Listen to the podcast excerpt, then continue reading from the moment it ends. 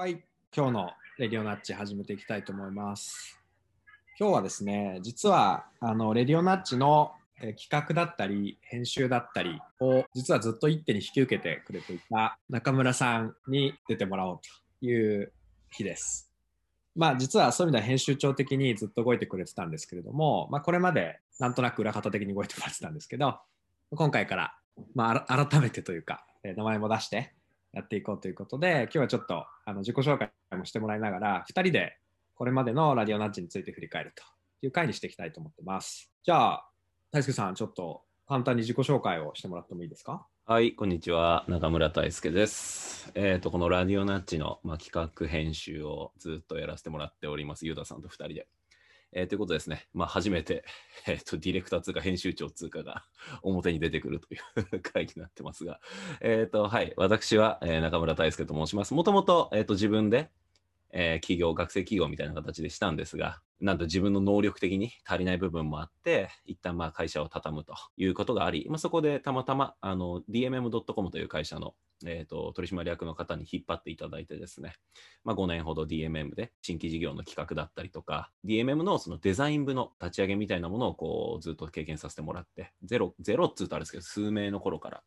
まあ、百何十名の頃まで、えー、とずっと組織戦略みたいなところもずっとやらさせてもらってましたと。で、その後、えーメルカリという会社に行って、まあ、CX 創出というところで横断的な組織、メルカリ、メルペイと、まあ、あと本社機能的なところの、えーデザインチームのやつの、まあ、取りまとめだったり、ブランディングだったりとかの、えープロジェクトをさせてもらった後、まあ、今いろいろやりながらですね、まあ、クリエイティブ X というデザインカンファレンスの主催というか、オーガナイザーとして、まあ、ちょっと今コロナでなかなかイベントはできないんですけれども、デザインカンファレンスと主催なんかもさせてもらっていて、今ラディオナッチの編集長をやっているという感じになってます。本日はよろしくお願いします。よろしくお願いします。実は大輔さんとはかつてライオットというイベントをやった時に、まあ、ライオットは例えばあのイエンタっていううん。ビジネスマッチングアプリやっている岡さんだったりとか、オンクスの楢崎さんとか、あとは一部愉快工学の青木さんとかと一緒にですね、あとはまあ、あの何人か他にもあの関わってた人がいるんですけど、彼らと一緒に立ち上げた、まあ、イベントで、例えば1回目は東大の歴本先生だったりとか、稲見先生とかにも来てもらってですね、結構豪華なイベントだったんですけど、会場をね、DMM でお借りしたときに、当時、大輔さんは DMM でいらっしゃって、会場を貸してくれた人としてお会いしましたね。たまたまあの時 DMM.com のオフィスが、えー、と新しく六本木グランドタウンにオープンしてチームラボが作ったっていうすげえ豪華なところだったので、まあ、そこの文脈もあって共通の知人から、えー紹介していただいてゆうたさんと初めてお会いするっていう感じでなんか面白いことやできたらいいねみたいなその頃もう34年前ですよねあれねその頃ぐらいからずっと一緒に話してて、まあ、今このポッドキャストやってるっていう感じですね。そうですね。うん当時からあの、まあ、2人ともその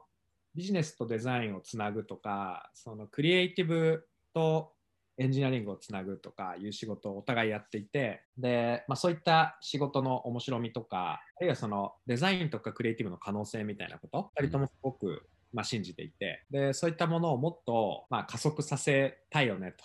うんいやすごくそのもったいない部分があるよねみたいなところで韓国料理食べながら話しましたよね。まあ、そその後もたびたび例えば私が ACC という広告業界の団体があるんですけど、うんそこの東京クリエイティビティアワーズっていうアワードを、まあ、やってたんですけどその会場でよくお借りしたりとかお互いに人を紹介し合ったりとかいう感じで、まあ、あと仕事をご一緒したりとかしながら続いてる感じだったんですが、まあ、ラディオナッチが、まあ、生まれたきっかけみたいのはで、まあ、私が、まあ、3年前ぐらいですね京都に引っ越したというのもあってそれまではまあお互い簡単に人を紹介しし合って、まあ、それこそ飲み行ったりとかお茶したりとかしてたんですけれども、まあ、私が京都に引っ越してなかなかそれができなくなったっていうのもありますし、まあ、その後コロナのまあせいでより人と会えなくなったっていう中で、まあ、そうするとじゃあ紹介できなくなっちゃう、まあ、るいはその会うのがしばらく先になっちゃうっていう時に、まあ、じゃあオンラインで紹介して話しましょうかという話になって。オンラインで話すなら、まあせっかくだしそれを録画しちゃってあるいはま録音しちゃってなんかこうポッドキャストみたいに周りの人にちょっとでもシェアできたら面白いねって、まあ、始まったのが実はこのラディオナッチで。なので本当ノリとしてはほとんど事前の脚本ももちろんないしその場でいわば紹介してもらう本来だったらそれカフェとか飲み屋でやってるっていう、まあ、ポッドキャスト的にシェアしようという回なので、すごくゆるゆるやってる回なんですけど、意外とやってみてていいなと思うのは、皆さんに毎回だいたい1時間半ぐらい撮ってもらってるんですけど、逆に言うと1時間半さえ撮ってもらえちゃえば、一つコンテンツができるというのは、結構いい単位だなと思ってて、1時間半撮って、最初の15分ぐらいで、なんとなくお互いに自己紹介したり挨拶して、で、その後、まあ、えー、大体45分から長いと1時間ぐらいを、まあ、お話しさせていただいて、また最後15分、まあ、えっ、と、裏でクロージングして、後でセッション、まあ、ちょっと振り返るみたいなことやってるんですけど、うん。まあ、結構なんか、普通イベントに登壇するとか、なんか誰かとちゃんと話すってなると、もっと時間を確保すると思うんですけど、まあ、オンラインでできるっていう良さもあって、結構だから、それでみんなお忙しい方も予定を取ってくれてるんだろうなっていう感じはするんですけど、でもなんかそれがある意味こういいい形になりつつあるなっていう感じが今のところありますよね。ちなみにもうちょっとだけ、まあ、今回初めてなので大輔さんの話をはい。少し聞きたいなと思うんですけど、なんかその、まあ、最初に起業したりとか、まあ、あるいはその後で DF でデザイン組織を立ち上げたりとかする中で、今、例えばそのクリエイティブ X みたいなイベントの主催をしていたりとか、うん。やっぱりその一つ軸にデザインとかクリエイティブがあるなと思うんですけど、それってなんかいつぐらいからこうそういったデザインとかクリエイティブっていうテーマに、えー興味を持ったりとか、あるいは自分の時間をそこに使っていこうと思ったんですか？やっぱそれのきっかけはやっぱ DMM 入るタイミングで、まあ、デザイン部の立ち上げに携わるというなかなかできない経験をさせてもらったんですけどその時に、まあ、DMM という会社の特性上、まあ、今はちょっといろいろ変わってきてはいると思うんですけど CTO も松本さんという方に変わって、変わってきたとはいえ当時はですねやっぱりそのアキンドの会社なのでやっぱそのどんなロールの人間でもやっぱ売り上げに貢献することがやっぱ一番大事。だデザイナーだとしてもえーエンジニアだとしてもやっぱり売り上げのことをちゃんと考えた行動だったりとか開発っていうことができなければ DMM の中ではなかなかこう評価されないみたいなところがですね非常に多い会社でで当時の、ま、CDO ですねが割と、まあ、僕の上司なんですけど割と叩き上げのデザイナーでもう本当に二十数年ぐらい DMM に勤めてたんじゃないですかね。でもう本当にやってきててアルバイトからデザイナーとしててずっとやってたので、まあ、いわゆるその組織的なところであるとか戦略的なところっていうところは少し彼自身は弱いが、まあ、UI だったりデザインそのものに関しての熱意はあるっていうところで、まあ、僕みたいな特に僕はあの組織マネジメントで失敗して会社を畳んでるっていう経験がありそれで気に入ってもらって入れてもらったんですけどね。それでこうデザイナーの方々にどうディビジネスであるとか、えー、とそう貢献できるものの価値観っていうのをどうやってあのみんなに広めていくかみたいなところを含めてやってってた時に最初やっぱ DMM の中でのデザイナーの立場ってすごく低かったんですよね。まだまだ認知も含めてなんか絵を描く人でしょとか最後の最後下流の下流でもう全てが決まった段階でこれだけ作ってくださいみたいな雰囲気のものが非常に多くて、まあ、それを変えていくっていうのをやっていたんですけど一方で組織としてもある程度成熟というかある程度こうグロース、うん、回るようになってきた時に他社の方まあ同じ IT メガベンなんですけどの方々と、えーお会いする機会とかあのマネージャー同士のコミュニケーションする機会みたいなのも増えてきてた中であれとデザイナーの立場低いのってこれ DMM だけではないのではって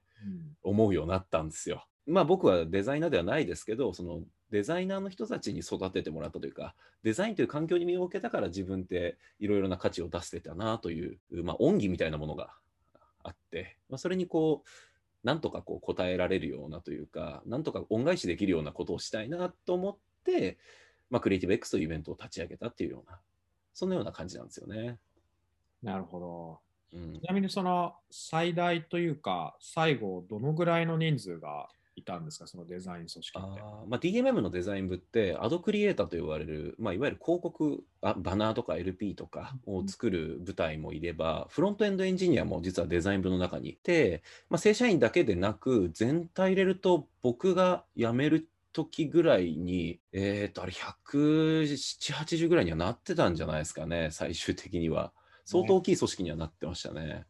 多分、日本で最大級のデザイン組織ですよね。そうですね、相当大きかったと思いますね。多岐にわたりますもんね、事業も。だからなんか、多分デザイン組織を立ち上げたみたいな経験だったりとかをして、なんかその、まあもちろんその恩義があるっていうのはもちろん一つあると思うんですけど、なんかどういう可能性を感じて、まあ、例えばクリエイティブ X やろうみたいなのもその辺から来てる気もするんですけど、うんなんかどんなことを見出したんですか？デザインの力ってことですよね。やっぱり僕個人として思っているのはやっぱそのさっきの話と、まあ、ちょっとアンチテーズみたいな感じになっちゃうんですけど確かに売り上げを上げることってすごく大事だし数値を上げていくことって営利団体であれば当然持ってなきゃいけない認識だったのは僕も社長やってたってそんなの分かってるんですけど一方でやっぱり世の中的なサービスとかまあ、全てとは言わないし、まあ、具体例は出さないですけど、これって企業の論理じゃないのっていうようなサービスとか、いっぱいあると思うんですよ。例えばですけど、何らかの会員になったサービスとかの大会フローがめちゃくちゃ悪いとか、すごく多いじゃないですか。あるあるですね。うん、なんかその大会フローの経験踏んじゃうと、もうそのサービス使いたくないなって思っちゃうと思うんですよ。それをあのちゃんと設計できるしかも数字の論理だけではない部分でちゃんと訴えることができるっていうのは僕はデザイナーさんの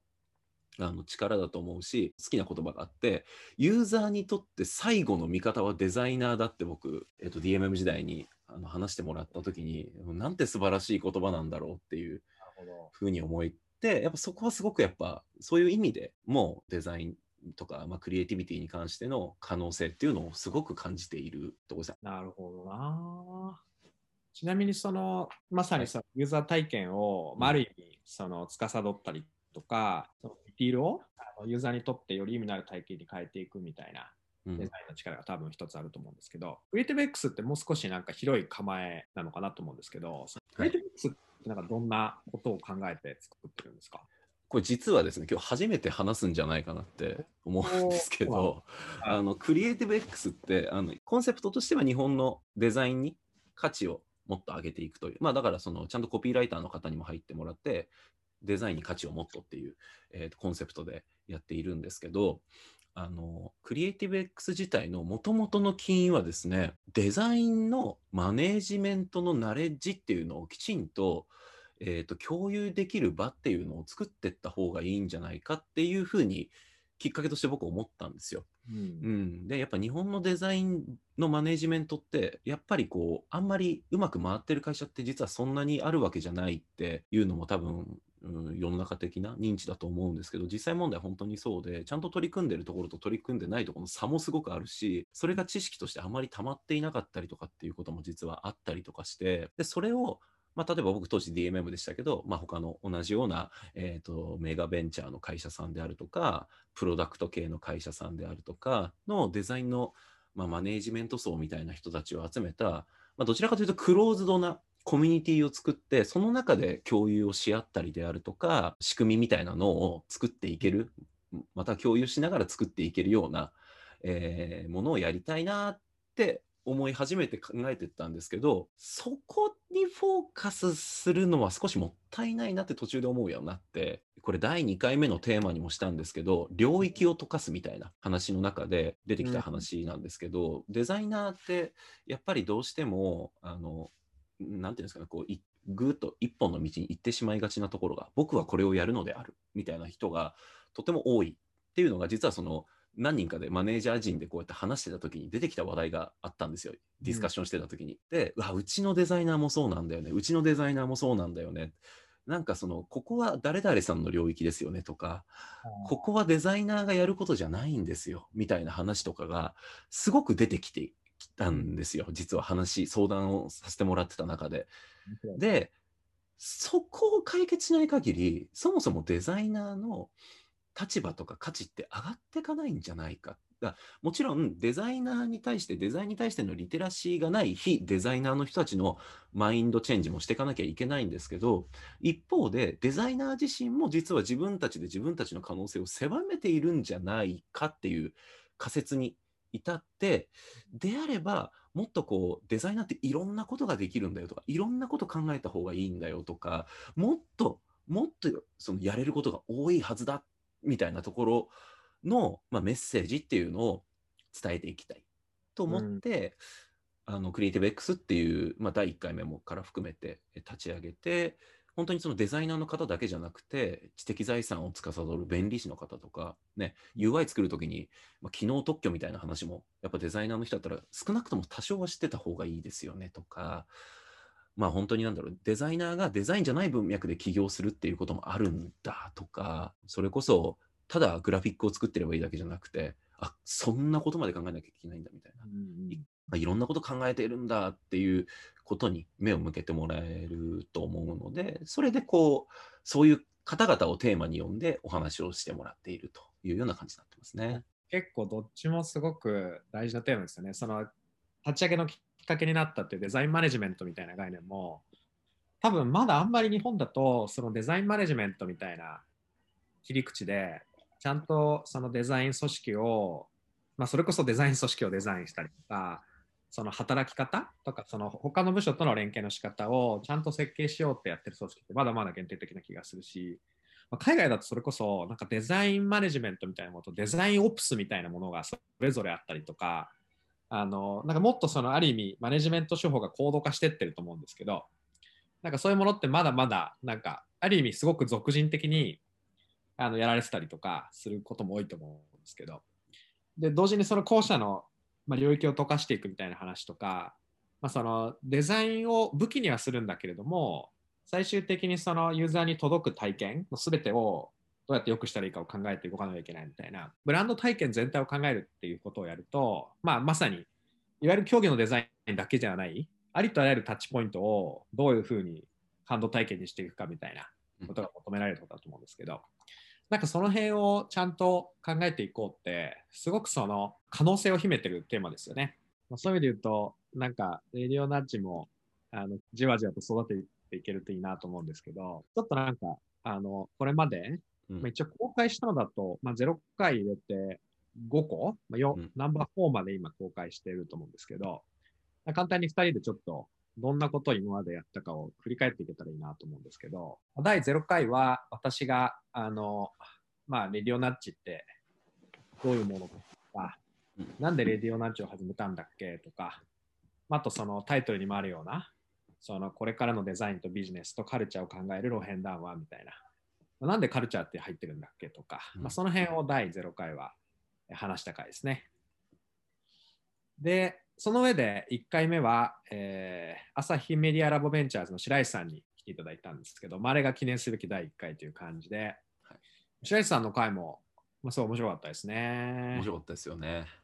まさに、だから結構その投資家目線で見たときにコロナってどういう影響があって、コロナによって苦しんでいるタイプの会社もあれば、コロナで爆伸びしてる会社もあるとか、そういうところをどういうふうにま支援していこうと考えてるかみたいな話を聞けたりとか、あとやっぱりその、まあ、CVC としてメディアが、えー、こう CVC をやるっていう意味ってどういうことなのかとか、どんな未来を見据えてるのかみたいな話をま聞けたので、まあ、ある意味結構その CVC とかメディアとしての投資のなんか入門編みたいなのはすごい生々しい話も聞けた回でしたね。そうですね。でもすごいこう、なんていうんですかね、リアルな話、やっぱね、ゆうたさんも今おっしゃってましたけど、すごくリアルな話が聞けたなと僕もやっぱ思っていたし今おっしゃってたようにこの時期だから伸びてきてるところとか逆に今までダメだったけどこれがきっかけで伸びてきたみたいな話とかもあってやっぱ逆に言えば、まあ、最後白石さんも締めてましたけどそんな簡単に会社は潰れねえぞみたいなスタートアップって強えんだみたいな話は、すっごいこうキャッチーで僕はやっぱ心によく本当に白石さんとはあのプライベートでも飲みに行ったりとかご飯食べたりとかすること多いんですけどあのワードっていうのはすごく初めて白石さんから聞けていやすごくこう感銘を受けたというかあやっぱ強いんだなというやっぱそういうのをやっぱスタートアップっていうのは持ってるなというのを感じましたね。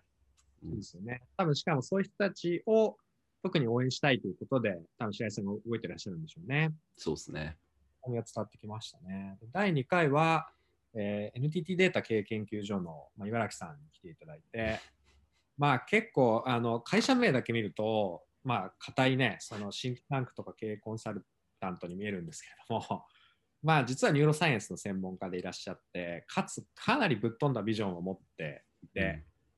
まあ、結構なんか、それこそすごく知的に興奮した回でしたね。そうですね。あれは、なかなかこう、縁遠い近未来感が抜けないと思っているものに対してすごくこう、まあ、話の面白さと、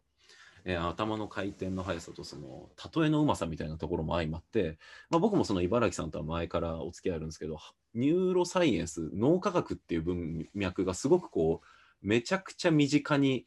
感じたきっかけを与えてくれた方で、うん、それがもう色濃く出た回でしたね。いや本当そうですね。だからなんかそのすでに今そのニューロサイエンスっていうものが活用できるんだっていうことのリアリティが結構聞けたりとか、まあ、広告の分析に使われてたりとかされるんですけど、うん、その辺が分かったりとかあと同時にその彼が言っていて すごくやっぱり、まあ、人々がどのように心を動かされるのかっていうことをこれまでってそれ解明されてきてないと。でもそれってその脳科学をちゃんと使えばあの、まあ、その射程の範囲内にあるというふうに彼は思っていてどうやってその世の中を、まあ、それこそその世の中全体をどうナッジするかみたいなことを彼は真剣に見据えていらっしゃってなんかその彼の野望みたいなものとか同時にもうすでに活用できている分野の話とかなんかあの辺りは多分そのニューロサイエンスについての話としてももちろんすごく面白いしなんかその大学の研究みたいなものをどうやってその、まあ、リアルな世界に持ち込むかとか、えー、ビジネスにえー、とうまくそれをインストールしていくかみたいな文脈でも結構いろんな学びが詰まった回だったんじゃないかなという気はしますよね。個人的にすごく印象に残ってたのはなんかニューロサイエンスをねそれこそそのあの研究していたって聞くとすごく何て言うんだろうな硬い世界に見えるんですけど入り口は実はその広告だったり映像に感動して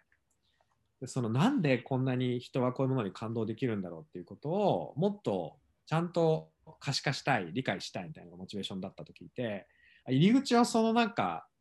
感動なんだっていうのもすごくなんかそういう原動力で研究があの進みそれがそのその原動力をさらに生かしながらなんか実際の世界にフィードバックされてくるんだなっていうのをなんかすごくリアルに感じた回でしたね。そうですね。ユータさん自身もそのニューロサイエンスって関わってたこととか、なんかこう、プロジェクトでなんかこうかじったりとかってしたこととかってあったりしたんですか？なんかそういう意味で言うとニューロサイエンスそのものをプロジェクトに生かすってことはほとんどなかったんですけど、うん、何人かニューロサイエンスの専門家の人と,、えー、と関わったことが過去あって、うん、例えばあのもともとマッキンゼーの上司だったあのヤフーの CSO をやってるアタカさんっていう人がいるんです彼ってニューロサイエンスの研究者なんですよね。で、まあ、彼とはいくつか仕事ご一緒したりとかしてたんで、まあ、そういう意味でとか周りになんとなくニューロサイエンスをやってた人っていたりしてそういう人がなんかあるまあそれでアタカさんももともとはマーケティングの専門家なのでニューロサイエンス的にマーケティングを解説するみたいのってこう会話見たことはあったんですけどただなんかそんなにニューロサイエンスそのものを仕事に生かすっていう感じじゃなかったんですけど、うん、それで岩木さんの話聞きながらもうそこまで来てるんだなっていう感じがやっぱありましたよね。そうですね。急にぐっと現実的になりましたよね。すごい、うん、ですね。はい。その次が、えっと、ココダをしてるアルマの。斉藤君。あのこの回は斉藤さんがあそういう表現をするんだと思ったんですけどなんか脳が溶けるっていう言い方を彼してたんです。うん、そのやっぱなんか議論とか会話をする中でなんかお互いがすごくシンクロしたりとかその何かが共通していたり理解し合えることを通じて今まで見えなかった視点が見えてきたりとかなんか自分の今まであんまり使ってない脳の領域では刺激されたりするみたいなことを通してなんかお互いがより深い領域にたどり着けるみたいなことを、まあ、総称して彼が脳が解けるって多分言ってるんだと思うんですけど、そういう意味で言うとまさになんか脳が解けた感じがした回でしたね。うん。そうですね。熱意もあるしで僕も彼とは結構付き合い長いんでそれこそクリエイティブ X とかも実は彼手伝ってくれててあのスタッフの方とかもあの彼が割とこう集めてくれたりとかしてたりしてくれてるんですけどあの初めてそのココダを始めたきっかけみたいなところとかを聞けたなと、まあその心理的なものと実際のトリガーになったものっていうのは2つねあの中でもエピソードでありましたけど、まあ、あのお母様の話もそうだし逆にその法学部の友達をデザイナーにさせたいみたいな話とかもあってあのサービスって確かにそうだなと思ってて、うん、なんかやっぱりその自分の可能性みたいな、僕なんか特にその表現者という立場をずっとやってきてない人間なので、やっぱそういう人にもこうチャンスがあるというか、本当にやる気があれば、あのなれるんだっていうところですよね。だからあのサービスって強制的じゃないんですよね、ここだというあのデザインのあのプラットフォームというか、学べる、インターフェース学べるものって強制的じゃなくて、やる意思のある人はどんどんできるし、こうあまりこうそこまでモチベーション高くない人は止まってしまうっていう、そこもなんかこう斎藤君のなんか人間性がこうサービスとして出てるなという気は、やりたいやつ、もう本気のやつはもう応援するぞみたいなところを感じられる、すごくいいプロダクトだなと思いますよね。いや、本当そうですね。なんかよくあの、まず一人の人のためにサービスを考えろってよく言うじゃないですか。うん。一人の人を、まあ、あるいはその少数の人でもいいから熱狂でしてもらえるサービスを作ろうってよく言うと思うんですけど、まさにここだってその一人の友達のために作ったサービスで、そこからその、まあ、彼はよく居場所を作りたいとかいうことをよく、まあ、あるいはそのありのままで生きられるようなその場を作りたいっていうふうによくおっしゃってたと思うんですけど、うん。なんかそういうその思想とか哲学と相まって、なんか徐々にいろんな人の居場所になってっている感じうん。がするサービスですようん。ね。そうですね、なんかココダ、なんか最初に、あのー藤君を呼ぼうと思ったときは、割とこう話のテーマとして、まあ、デザインに関してのスタートアップっていうところもあって、割とこうビジネスと、まあ、クリエイティビティというか、デザインというかの、えー文脈の話になるのかなと思ったら、割とやっぱ根源的なところはカルチャーだったなと。カルチャー作りというか、居場所を作るっていう話はもうまさにカルチャーで、なんかやっぱすごくその思想が生きているなという気がしましたね。いや、本当にそうですね。なんかご本人もまさにそのカルチャーキッドというか、カルチャーに育てられてきたタイプの人で、実際にそのまあ一番ここで大事にしてるのも、まさにその哲学とかカルチャーだっていうことをすごいおっしゃっていて、なんかそれがちゃんとサービスに、あのまあ、まさにユーザー体験として現れているサービスだなと思うんですけど、裏側のリアリティみたいなものをこうまじまじと感じられた回でしたね。そうですね。その次の回が、えーリクルートの田中さんですね、さっき今ちょっと名前出ましたけれども、まあ、田中さん、そういう意味で言うと、えっとよりうん、ある意味大きな巨大な組織の中で、どう UX デザインというものを、まあ、ある意味中にそういう組織を立ち上げ、その価値をどう組織内で浸透し、モデルを作っていくかっていうことだったりとか、あるいはそれをどう社会に、まあね、あのまさに本も出されてますけれども、どうやって社会に伝えていくのかというあたりを結構その彼の試行錯誤みたいなこととか、え何に悩み、何に苦労したのかみたいなのを結構赤裸々に語っていただきながら聞けた回でしたね。そうですね。なんかこう、やっぱり一見するとね、やっぱそのリクルートの中で UX の仕事されてて、しかも今立場的にはおそらくマネージャー的なポジションでお仕事をされているっていうと、一見すると普通の人はやっぱめちゃくちゃ花形っぽく見えるし、まあ、特にそういうのを目指している方からしたら、やっぱ羨ましいと思ったりとか、でもそういう仕事ってリクルートだからできるんでしょみたいな風に思われがちだと思うんですよね、どうしても。でもやっぱそこでもやっぱもともとは全然なんかそういうところの認識を持ってもらうことも容易じゃなかったし自分自身も最初からそこを目指してあのやってたというよりは気づいたらその景色についていたっていうお話とかも、まあ、彼もよくされているんですけどなんかその話がやっぱすごく生々しくあの会話聞けたなと思ったしそんなことまで考えてるんだとそんなことまでやってきてたんだっていうことが分かったすごく僕個人としては楽しかったなと楽しい回だったなと思いましたね。なんかある意味その、まあ、まさに一見デザインってすごく華やかなものに見えるし、なんかその、まあ、おしゃれで、あの、なんかこう、才能のある人たちがそれを華やかにこう、ね、あの、うまく使いながら、外に向きながら活動していくって活動に一見見えるんですけど、田中さんの話はまさにその組織内でそれをどういうふうに、まあ、なかなか理解されないものをどんな手立てで組織の人に理解をしてもらい組織として、えーうまく UX デザインが活用できるような組織を、まあ、徐々に準備をしていき、まあそういう意味で言うとその根回しみたいなことだったりとかどう成功体験を作っていくかみたいなこととかあのそういうことを全部まるっと引き受けて、まあ、歯を食いしばって地味な活動を積み重ねてきた先にやっと今それこそ我々のワクワクするようなあの例えばその、まあ、AI みたいなものでのデザインの自動化みたいなことと巨大なデータを抱えているサービスっていうことと、まあ、UX デザインの知見みたいなものが掛け算された先にある未来みたいなものを、まあ、彼は語ってらっしゃいましたけど、うん。なんかその後者だけ聞くと、ああ、なんかすごい頭のいい人が、なんか最先端のテクノロジーとデザインでやってんのねって気がするんですけど、実は裏の活動はほとんど根回しと、うん。あの小さい成功体験の積み重ねだったみたいなところは、あとめちゃめちゃ、あある意味では勇気をもらえるなんか回でしたよね。そうですね。なんかだし、もう真理ですよね。本当に誠の断りだなと僕はあの話を聞いてこれはもうどこにいても何の仕事だとしてもそうでしょっていうところのもうすごくいい例だなとケースだなってやっぱ聞いてて思いましたね。ううんんいや、本当にそうですね。まあ、そういう意味で言うと結構その、まあ、4人の方に話を伺ってきたんですけど、うん結構それぞれ、まあ、分野も、うん。ベンチャーキャピタルから、えーまあ、シンクタンクでスタートアップ大企業、まあ、結構それぞれ全然違う分野の人たちに、まあとはいえやっぱりそのビジネスとデザインとカルチャーみたいなものをうまく渡り歩いてる人たちと話を伺ってこれたなと思うんですけど。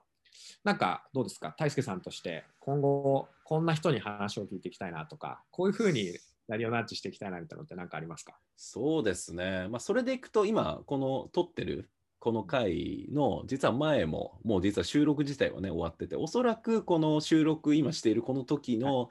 まあ、1週間後とか、その週のうちとかに、あの新作の公開できて、でそれは、まあ、あのもうこれ多分公開してる頃には公開されてると思うんで、言ってしまうと、その鍛冶織物というね、西陣織の伝統工芸をされている、そこで新しい企画のプロダクトとかを作られている、えっと、畑さんという、まあ、それも僕たまたま知り合った方なんですけど出てもらってまさにもうそのカルチャーですよね昔からあるカルチャーをどうビジネスに新しくしていくかでそれをデザインを使ってどうしていくのかっていうところをもうまさに体現されてた方でとても回としては、まあ、皆さん面白かったですけど特にこのラディオナッチとのその親和性が一番高い回だったんじゃないかなと。まあ、ちょっとこれからについての前に言ってしまったんですけど、あれどうでした、ゆうたさん、あの回は。いやーなんか結構じ私の中で一番学びだったのは、まあ、彼がそのもともとそれこそスタートアップに行って、あるいはそのテックの領域にいて、動きが速くて、業界がまあそれこそもう1ヶ月ごとに変わっていくみたいなところに身を置いてらっしゃって、でそこから、森みたいな何百年と続くというような業界に身を移されて、でもなんかこう話を聞いてると、まさにスタートアップのように動いてらっしゃって、そのあそっかとだからスタートアップってもちろんそのいわゆる定義で言うと短期間で急成長する、まあ、テックをレバレッジした、まあ、事業体ってことだと思うんですけどスタートアップ的なあり方ってその心持ちとかそのそこでのスキルセットさえあればどこにでも持っていけて実践できるものなんだなっていうのをすごい感じた回で。なんかこうある意味そのいわゆるテックスタートアップよりもなんかダイナミックだったりとかいわゆるテックスタートアップよりもデザインとかエンジニアリングの力を生かして新しいものを生み出したりと言ったりとかなんかそういう可能性をすごく感じてでもその時に常にやっぱりその過去を生み出してきたその、まあ、まさにカルチャーだったりとかその技術、まあ、技術っていうのはその手仕事の技術ですよねっていうことをうまく活かしながらやっていてなんかそれが融合されるってめちゃめちゃ未来を感じるなって思いましたね。だからあれああいう活躍される方って今後多分増えてくるしその活躍の場ってめちゃくちゃ日本っていっぱいあるなって思うんで。でそれこそねあの西陣織だけじゃないですからね工芸ってでそこにこう新しいそのまあさっきあのゆうたさんの言葉を借りるのはスタートアップというば哲学をこう考え方とか思想というかそれをこう入れながら、えー、とどんどんどんどんこうグロースさせていける方って出てくるんだろうなというそれがいろんな方にこう伝わるといいなと思いましたね今回の会話。うん、本当にそう思いますね。なんかそういう意味で言うと例えばよく今その DX って一つの大きな巨大なワードだと思うんですけど彼まさにそのあの西陣織の現場の DX をやっていたと思うんですけど最初にやったのはそれこそ一緒に旗織りをするみたいな。ところを1ヶ月ぐらい一緒にやっていきなり上からこういう仕組み作ったんで使ってくださいと誰も使ってくれないんだけど一緒にその汗をかいてやる中でその会話の中とか仕事の中でここってこうできたらいいですよねっていうのを生み出していってでそこまでやってその新しいデジタルの仕組みを入れることでみんなが使える仕組みになるみたいのってなんかすごいあ今後 DX、DX っていう時に忘れがちななんかその要素みたいなものを彼は全部やりきっているなと思って、そうですね。なんかそういうこう DX みたいな文脈もそうだし、なんかその多分そういう意味で言うと、まあ伝統工芸とかものづくりだけではなくて、まあ、行政もそうでしょうし、自治体もそうだろうし、なんならその、えっと、アートみたいな領域だったりとか、いろんなところで培ってきた良さとかカルチャーを失わずに、でもうまくデジタルとか、えーデザインの力を借りるのか、それによって、その何百年と続いてきたものを、また次の何百年に、えー引き継いでいくみたいなことを、どうやって実現していくのかっていうことを、まあ、結構話を聞きながら、あなんかやりうるんだなっていう、すごいなんかワクワクしましたよね、話いや、聞いて。すげえしましたよね。なんかこれって、多分その、もちろん最終的には録音して、オーディエンスの方に聞いていただくんですけど、撮るときってこうやってワンワンじゃないですか。で、他に誰もいないし、なんかこう、個人的に興味を持ったことを個人的に聞かれるっていうフォーマットなので、なんかみんな比較的そういうところをあんまりなんかこう、かっこつけたり、いつも言ってるような、なんかストーリーを喋るんじゃなくて、なんか結構その場であのリアルな話をしてくれる人がすごく多くて、なんかそこがこの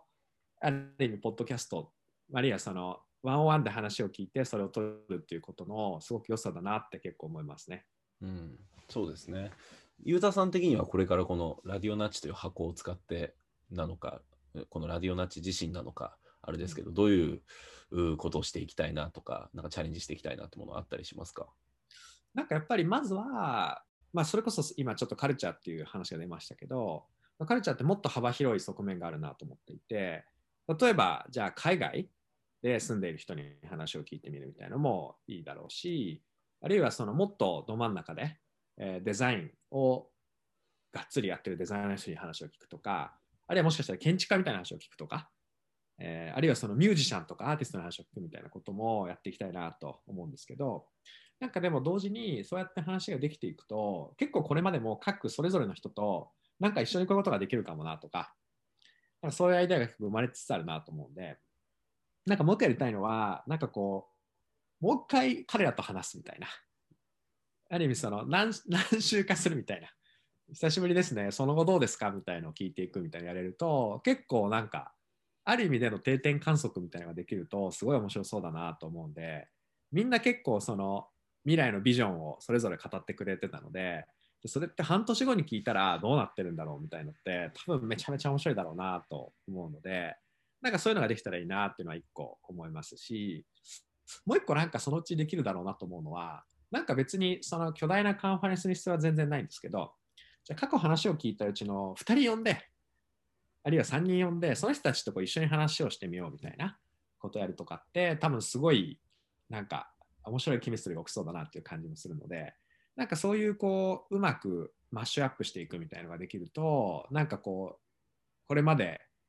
やってきたコンテンツがよりなんか面白みを増していく感じがするので、なんかそういうことができるといいなって思いますね。うんそうですね。オフラインで、まあ、オンラインも混ぜながらの、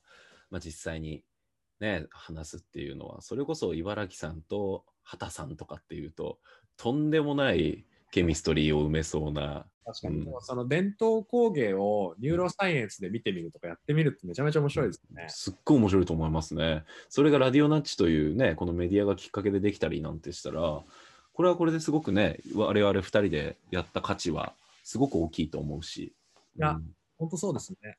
なんかその正直きっかけは、普通にね、我々が誰かを紹介し合うときに、すごく個人的な理由じゃないですか、それって。うん、それをお裾分けしようぐらいの、すごい低い志で始まってるわけなんですけど、うん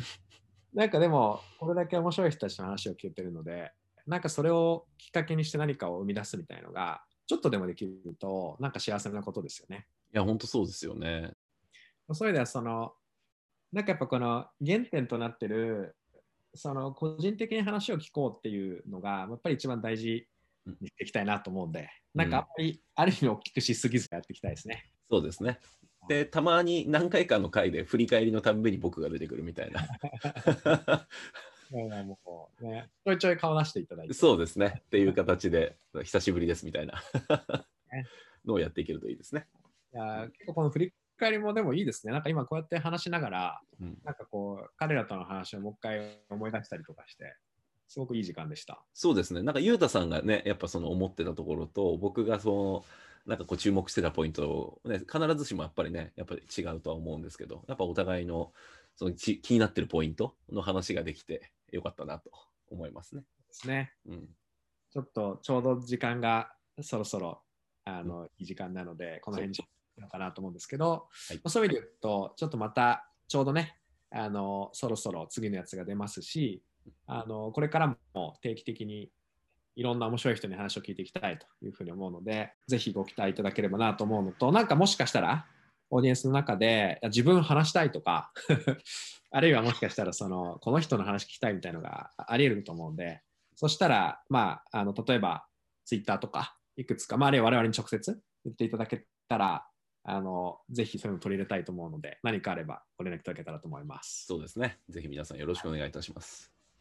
今日は、えーラディオナッチの、まあ、編集長と言えばいいですかね、えー中村大輔さんと今日は、えーちょっと振り返りの会ということでお話をしました。はい。ありがとうございました。ありがとうございました。